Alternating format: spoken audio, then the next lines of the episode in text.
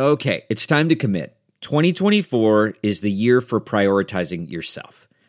Begin your new smile journey with Byte, and you could start seeing results in just two to three weeks. Just order your at home impression kit today for only $14.95 at Byte.com. Byte clear liners are doctor directed and delivered to your door. Treatment costs thousands less than braces, plus, they offer financing options, accept eligible insurance, and you could pay with your HSA, FSA. Get 80% off your impression kit when you use code WONDERY at Byte.com. That's B-Y-T-E dot com. Start your confidence journey today with Byte.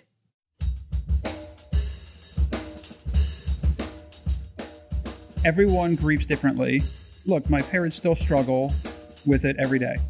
For me, I like to talk about her with my son. My son was young when she passed.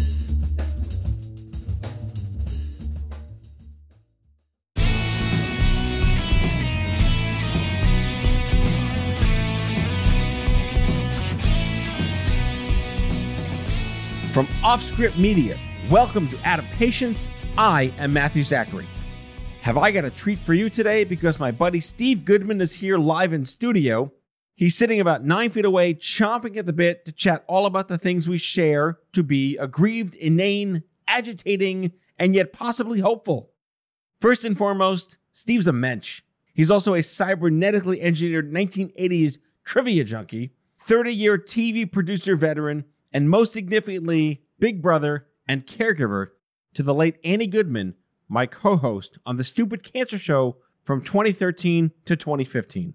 So, first, we rant on about the history of media bias, how the sausage is made behind the curtain, what the hell is the lower third, you know, but then we get real and we talk about love, hope, strength, loss, grief, Annie's footprint, her impact, her legacy, and the sibling dynamic through thick and thin.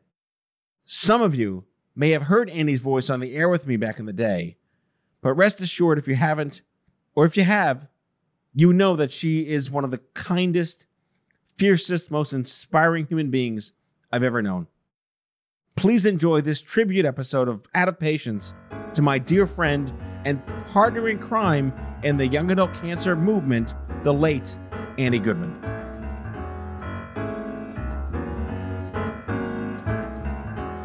Steve Goodman, welcome to Out of Patience. Thanks. Happy to be here. And you're actually here. Yeah, I uh, took the snowy drive in and I am here. We are socially distanced, Yep. live in the studio.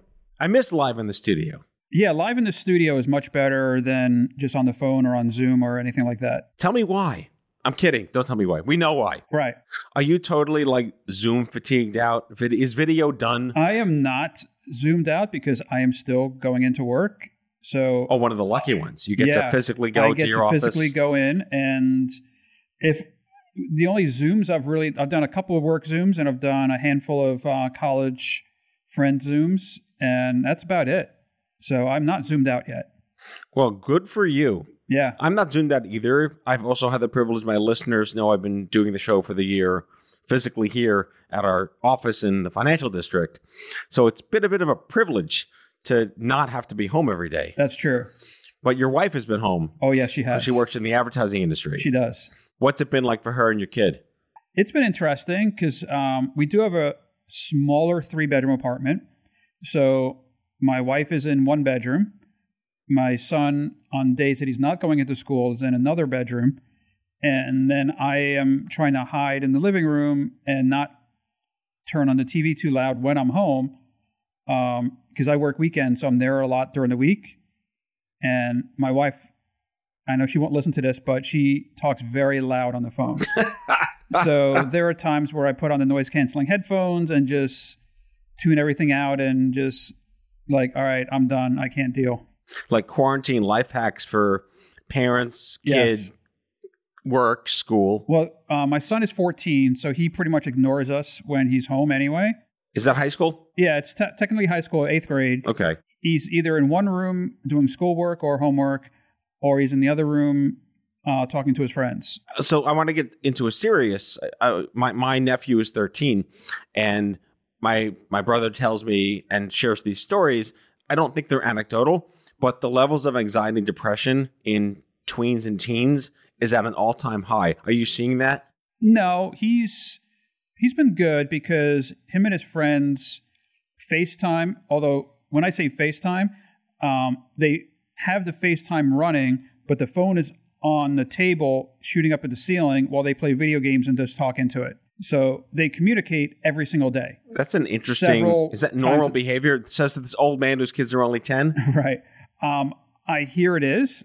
Um, I found it a little weird that they're not seeing each other. They just have it there just to communicate with each other. Um, it's kind of like a one big phone tag, um, but there's like five of them playing video games at the same time. Wait, so going back, have you been able to go to work every day since the pandemic Every day. started? I've never stopped going in. So you work for a news outlet, I do. a 24 7 news outlet, Yes. which is frenetic on a good day. right. What has changed from an office experience? I'm just radically curious. A lot. So, majority of our news anchors are working from home in home studios. The ones that aren't um, are in studio, but our tech team, I'd say 90% of it are working from home. So, robotic cameras are being done from home, teleprompters being done from home. Uh, all the producers That's crazy tech. Did, eh, how new was that tech to run everything from home? they pretty much got it running in March um, when we had to, and we were testing it along the way. There are certain jobs that can't be done from home that had to come in. Like my job, I can't physically can't do it. It would be on too long of a delay, and it would be really sloppy and not be able to do it. So I'm, I'm a television director, so I'm calling all the shots. I need to see everything in real time. Are you in the in the in the? I'm going to just be my layperson in that room with all the TVs selling saying camera three, camera two. Yeah, Okay. uh, it's called the control room, but yes. Ah, whatever. Yeah. okay. The control room. Yeah. Fancy, fancy. So pre COVID, there would be anywhere from eight to 15 people. I've done shows with two. wow. Almost every day I did shows with two, sometimes three. Um, the maximum was five for a while. So it allowed a producer to come in if they had to, if they wanted to. But for the most part, they were able to do their jobs from home. There were some hiccups along the way, like anything else, but we were able to work through it and figure out how to get around it. And for the most part, put on some clean shows. And everyone is pretty happy about it because a lot of people aren't coming in and probably don't have to ever come back in. Well, that's very telling too. Uh, reading all these articles that are talking about how business has learned so much Yes. economically from a sustainability perspective and margin and overhead, how much it can save by having productive workforces not physically occupying real estate. Right. So now we can also do jobs with a lot less people where it's great for the people that run the company that are the money people, bad for the little people that are like had a job that wasn't super hard, but it was still their job and that's what they had to do every day. And they're somewhat replaceable now, which is sad to say Right. but that's been the gist of the TV business ever since I got in it almost 30 years ago, where jobs would get eliminated little by little and they would figure out what they can do, what they can get away with, and still put on a good product with less and less people. Well, we talk about how automation has eliminated so many jobs Sure.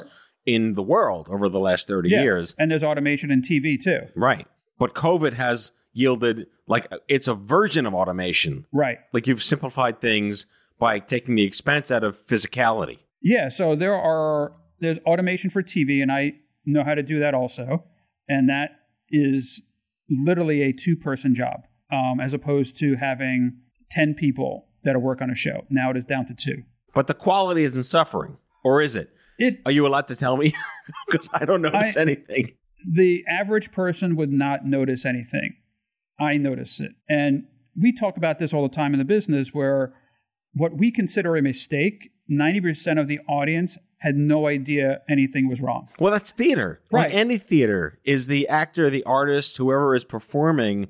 No one knows they mess up except one person in the audience. Right. And even that. Right. And we joke that half the stuff we do is not for the audience, it's for ourselves. And it's for other people that work in the industry for them to see and say, oh, that was cool. Did you see what they did? Well, it's an art, Oh, absolutely. a total art to this. Absolutely. I mean, art and science, of course, but so so let me run this by you. So I'm a concert pianist. My my listeners know that, and whenever I give a, a, a piano concert or a performance somewhere, And I'm not doing it to please the crowd. I'm doing it to please myself and my music professor from college who would know exactly where I Right. screwed up. No, I get that. I get that. Um, there are a lot of things that we do on the tech side of it that we're like, oh, let's try this. This will look cool. And we're not doing it for the audience. The audience doesn't care if we make the show look fancy or not, or if it's just like a generic show and we took, take the video full, or if it's just the anchor talking on camera. Au- Audience doesn't care about that. We're doing, we're making the show fancy for us. So this is probably a gimme question, but what percentage of the news that you are normally producing is now COVID related? 120%? No, there's still Like there's other news. there's other news, but I would say there are two topics that that are talked about right now: Trump and COVID, Mm. and a small percentage. And this will change in the next month, but a small percentage of Biden and his um, cabinet team that he's bringing in. Right. That's it. Now, big snowstorm comes in. That might be talked about for a, A day. if that. So if you know you're going to put on one of the 24 hour news stations, you know what you're going to get. If you're looking for something different, then you're going to have to go somewhere else.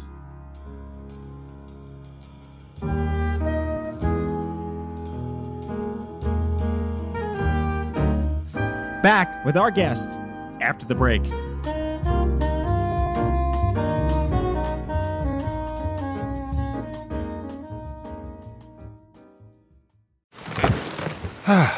The comfort of your favorite seat is now your comfy car selling command center, thanks to Carvana. It doesn't get any better than this. Your favorite seat's the best spot in the house. Make it even better by entering your license plate or VIN and getting a real offer in minutes. There really is no place like home. And speaking of home, Carvana will pick up your car from yours after you finalize your offer. Visit Carvana.com or download the app and sell your car from your comfy place. Delve into the shadows of the mind with Sleeping Dogs, a gripping murder mystery starring Academy Award winner Russell Crowe. Now available on digital. Crowe portrays an ex homicide detective unraveling a brutal murder he can't recall. Uncovering secrets from his past, he learns a chilling truth. It's best to let sleeping dogs lie. Visit sleepingdogsmovie.com slash Wondery to watch Sleeping Dogs, now on digital. That's sleepingdogsmovie.com slash Wondery. CarMax is putting peace of mind back in car shopping by putting you in the driver's seat to find a ride that's right for you. Because at CarMax, we believe you shouldn't just settle for a car, you should love your car. That's why every car we sell is CarMax certified quality so you can be sure with upfront pricing that's the same for every customer. So don't settle. Find love at first drive and start shopping now at CarMax.com. CarMax, the way car buying should be.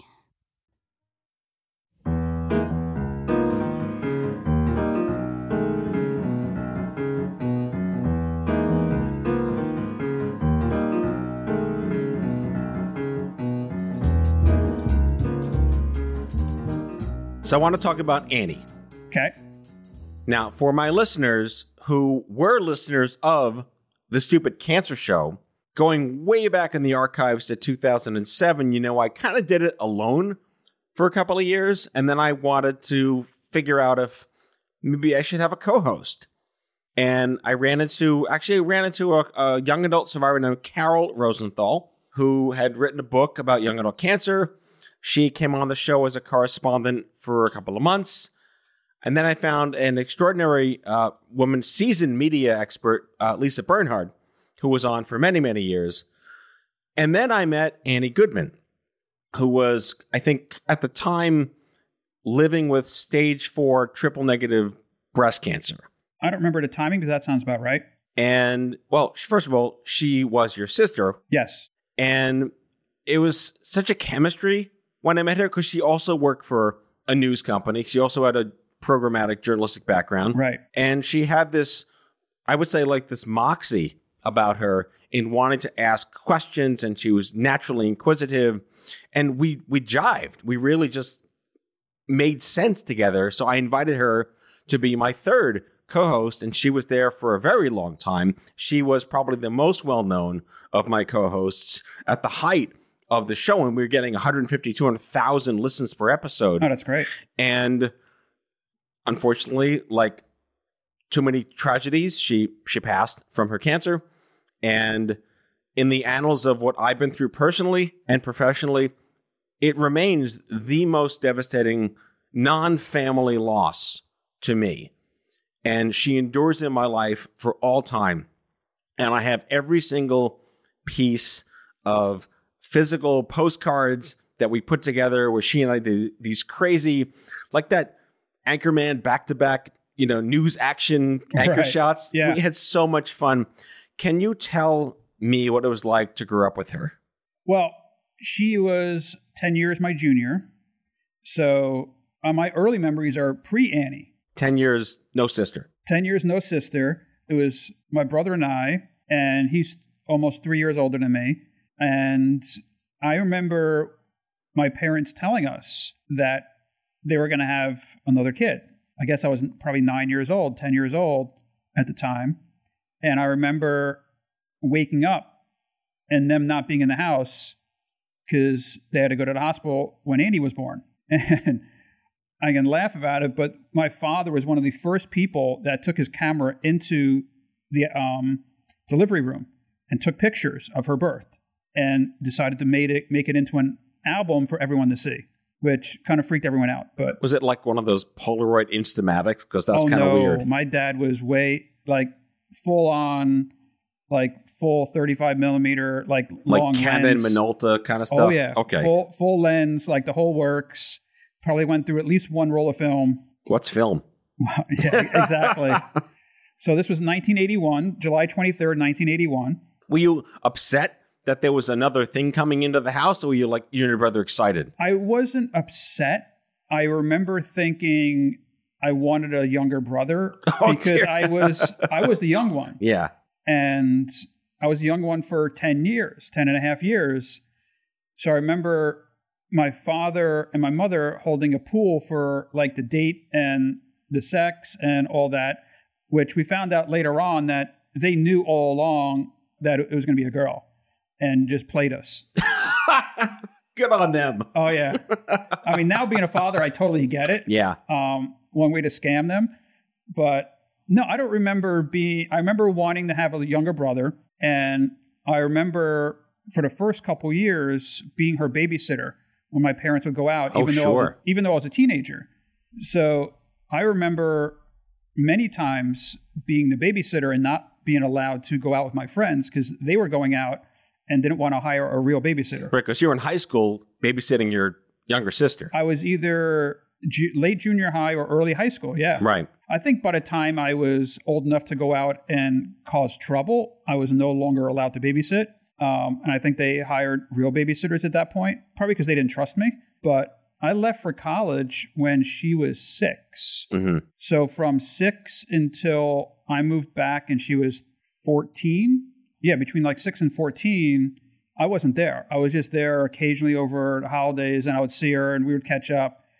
And then when I moved back to New York permanently, then we obviously got a lot closer and she was. But then when she went to college, Yeah. So when she went to college, ironically, she wound up going to the same town where my brother was for a couple years. They were, I forget if she started there and he was already there or he came back, but he was, he bounced back and forth a couple times.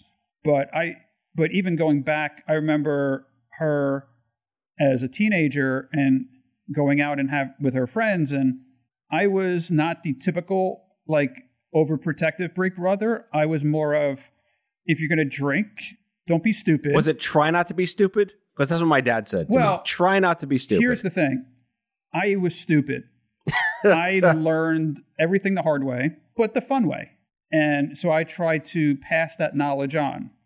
So when she went away to college, I gave her my words of wisdom, which were beer before liquor, never sicker, liquor before, ne- liquor before beer, never fear. right. And or, never- or in the clear. or in the clear, and never pass out in a frat house. Never, nothing good ever happens. That's probably really solid advice from a brother to a younger sister. Right. When she went to college, I was the person she called when she needed something and wouldn't want mom and dad to find out. Mm. So I spent too much money and I can't ask them for money anymore. Can you lend me money? Ah, not your older brother, No. but you. Well, I found out she was double dipping later on, but yes. Good on her too. so, yes. So she would call up and say, I had too much credit card debt, but I don't want mom and dad to find out. Um, can you lend me a couple hundred dollars? Fine. Were you already working in media when Yes. she started working in media? Was there a correlation there? Oh yeah. Um, so she was a journalism major in college, and I don't even I don't know if it was because of me, but that's what she chose on her own. I never pushed it. I don't even know if I remember her being at the stations very often to see it, but she worked in for the school newspaper. I don't think she worked at the TV station in college, but she worked she was in journalism school and she worked for the paper and like myself and my brother, we're all student athletes. We were all in the rifle shooting team. Um, so we're all there for that. And she wanted to work at the uh, station I was working at at the time when she was in college. So I got her an internship back when you can still get internships for relatives by just saying, hire this person. Ah, the good old days. Right. So she came in, did an internship. I made sure like she got put on a good show and she got to know everybody and everyone know who she was and that she but was she my took sister. to it really. I remember her telling me these these stories. She Yeah. took to it. She loved it. Yeah, she did. She's So- also a people person. She had is. that charisma right. built in, like this inherited, like this innate moxie. Right. It's funny because one year she was home on winter break. It was my birthday. So so at the time my wife and I were still engaged. We hadn't gotten married yet. So we had two apartments in the same building. That's a whole nother story. That's much longer. So my for, par- for the on the next exciting episode Right. with Steve. so in my apartment, my parents were staying over because we're all going to celebrate my birthday the next day. And then Annie was sleeping on our couch in the other apartment. And this is really going to date this, but my pager started going off in the middle of the night. I'm sorry, you're what? Yeah, exactly. Um, Was that next to your answering machine? It was. So my pager is going off, and I didn't hear it because I left it out in the living room. And this is another bad reference, but our clock radio went off, and I heard. Um, Did it have rabbit ears? it didn't have rabbit ears, but it was a dial. It wasn't digital. Um, as I'm half awake and I hear the alarm go off to the radio, I hear, like in my barely wake, woken stupor, that they had caught Saddam Hussein. I remember that day. That was the night before my birthday. So I wake up, I literally jump Desert up. Storm. Yeah. So I jump out of bed, run into the living room, and Annie's like, oh, Your pager's been going off all night. I'm like, You didn't think to come wake me? Because she'd already done her internship, so she knew what that meant. Right. And so I'm looking at it, I'm like, Oh, okay. So, uh, long story short, birthday plans were canceled. Right. Um, and I called into work, said, What time do you want me to come in? And They said 10 minutes ago. basically, I look at her, I go, Get dressed, you're coming with me, Ooh. and you are volunteering to do whatever they ask you to do. And she's like, Okay, let's go. And she came in, and I was like, Hey, look, she interned here over the summer. She's here visiting, and put her to work. And they did. And they did. Yeah, because basically, anytime there's a breaking news story, any extra hands that know what they're doing is helpful. And the rest was history? Uh, for the most part, yeah. I mean, she had to go back to college and graduate, and then oh, that whole thing. Just that. yeah, that, and then she came home, and it took a little while for me to get her back in the door because the people are stupid hiring process. hmm But eventually, it did, and then eventually, I got her on one of the better shows by introducing her to the right people. But she did all the work. I just introduced her to. You just opened the door. I just opened the she door. walked through it Right. and But- made it her own. like my close friends like to say that I gave her everything because I also gave her a rent stabilized apartment when I moved out. How very Monica of you. I know. Look it up, kids. Yeah. So my one of my good friends from high school got the apartment even before I did. Then when he got engaged, I moved out and his now wife moved in. When they decided to get rid of the apartment, he called me and said, Does Annie want the apartment? We're getting rid of it. So we gave her the apartment. You are a hell of a big brother. I know, I've heard that before. Well, I'm reinforcing it Thanks. in case you didn't know that now. and I was in shock when she eventually decided to move out. I'm like, why would you leave that place? I mean, when I lived there, it was disgusting because Because you're a guy. because I'm a guy and the super would not answer the phone for the guys either. Mm. Anytime we had to have something fixed, I would have my next door neighbor call. And then he would come over to see her and I'm like, hey, while you're here, literally that's what I would have to do. Manhattan life hacks. Oh yeah. There were there was a few of them. So talk to me about when she realized like there were only a few months left. She had the conversation with me. She still committed to coming in every Monday for as long as she could. It's funny because I don't know when she realized it.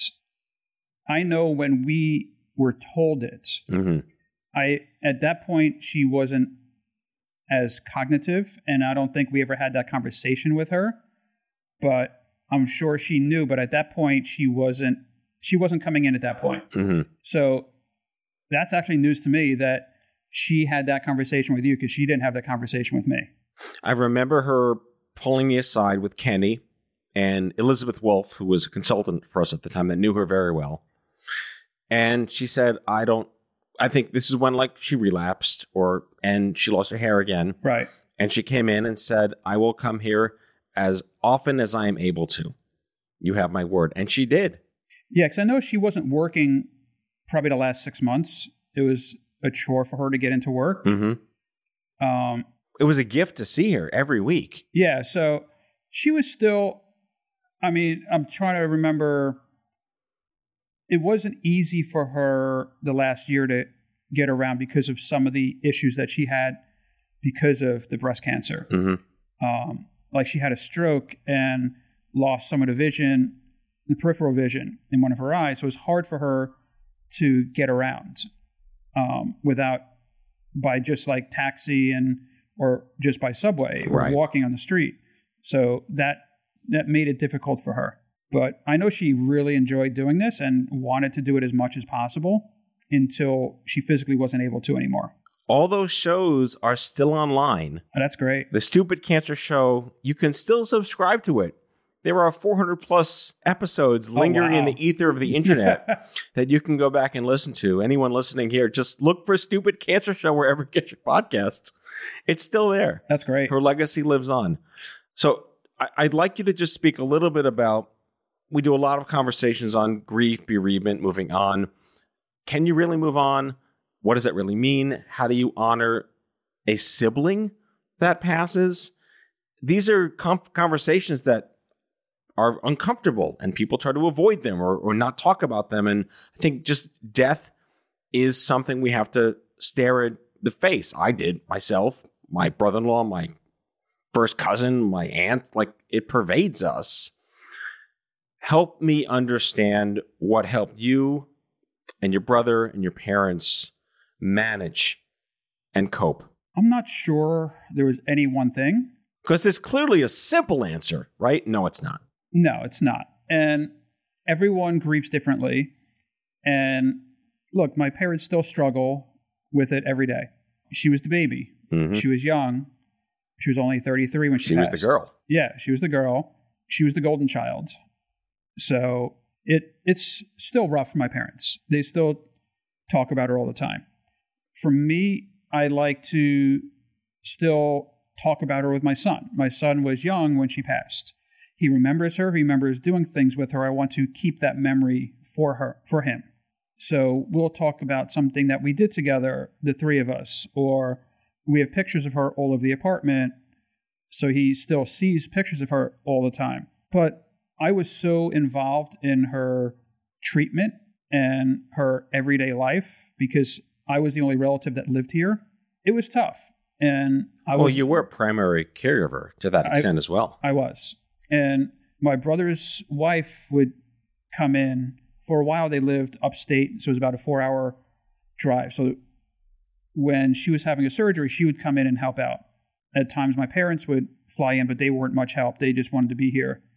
Um, my wife was very involved. I mean, there was a lot of us that were heavily involved in her daily life and getting her to basically just not sit around and mope and feel sorry for herself. And still, she did so much from the time that she was diagnosed to bring awareness to this disease. She raised And- so much money too. yeah, and raised a ton of money and did all like we went to um, events together um, with her where she was she helped run it, and this is while she was still in treatment, not even in recovery. She was in treatment and helping run this huge celebrity driven event to raise money for triple negative breast cancer. What's your fondest? I'm going to ask you for one. What is your fondest memory of Annie? Okay, so not everyone knows her like I do because Well, how could they, right? Right. So, like you talk about her being this highly educated, This can only go downhill. Keep going. one hundred percent, and this is something that I spoke about at her funeral, where everyone that was friends with her, they know her as this amazing person, which she was, and highly educated, very much into the news and the journalism and everything. What I know is the person that we would go see stupid movies together because nobody else would go with her and no one else would go with me. so, like, her favorite movie was Dumb and Dumber. Oh yes. Not everyone knew that. Like she had posters of Dumb and Dumber on her wall in her bedroom. And one of the last movies we went to go see together was Ted, which, if you know that movie, Seth MacFarlane, right? Yes, And Mark Wahlberg. yes, it was one of like the most ridiculous movies I've ever seen. It's a guilty pleasure trash movie. Absolutely, Worth every second. Yes. So her and I are hysterical laughing, and her friend that went with us was just like, "What did you just bring me to?" so that's like the Annie I remember of just being like silly and putting her guard down and being just just laughing. Well, this has been for me personally just a fascinating. We've never had this conversation. No, and I'm just, I, I'm all the feelings, as they say, being able to recognize and memorialize and honor her as an uh, yes, as someone who loved Dumb and Dumber and Ted, right. but someone who was a hero to me and who whose voice was heard by millions of people. that's great. So and I, I love that she did that. Like I have a background in radio um, from before my TV career, so I loved the fact that she was in radio. I was jealous of the fact that she was in radio because that's the job that I've wanted. I wanted to stay with, but couldn't realistically do it as a twenty something and make a career out of it. So the fact that she was able to do that, I was super jealous of. well, we don't have anything to toast with right now, but let's No. raise our virtual glasses Absolutely. to your sister Annie Goodman. Thank you. Steve, thanks for coming on the show. It's been a pleasure. That's all for today, folks. If you like the show, be sure to subscribe, leave a review, follow us on social, and tell all your friends to listen. Out of Patients with Matthew Zachary is a product of Offscript Media. Our executive producer is Matthew Zachary. Our senior producers are Jen Horangeff and Andrew McDowell. Darren Tunn is our production intern. It is recorded, mixed, and edited by Matthew Zachary. Our theme music is by the Mike Van Allen Quintet and by Mara. For advertising and media inquiries, email media at offscript.com. Hit us up at contact at offscript.com to share comments, feedback, and make guest recommendations. For more information, visit offscript.com.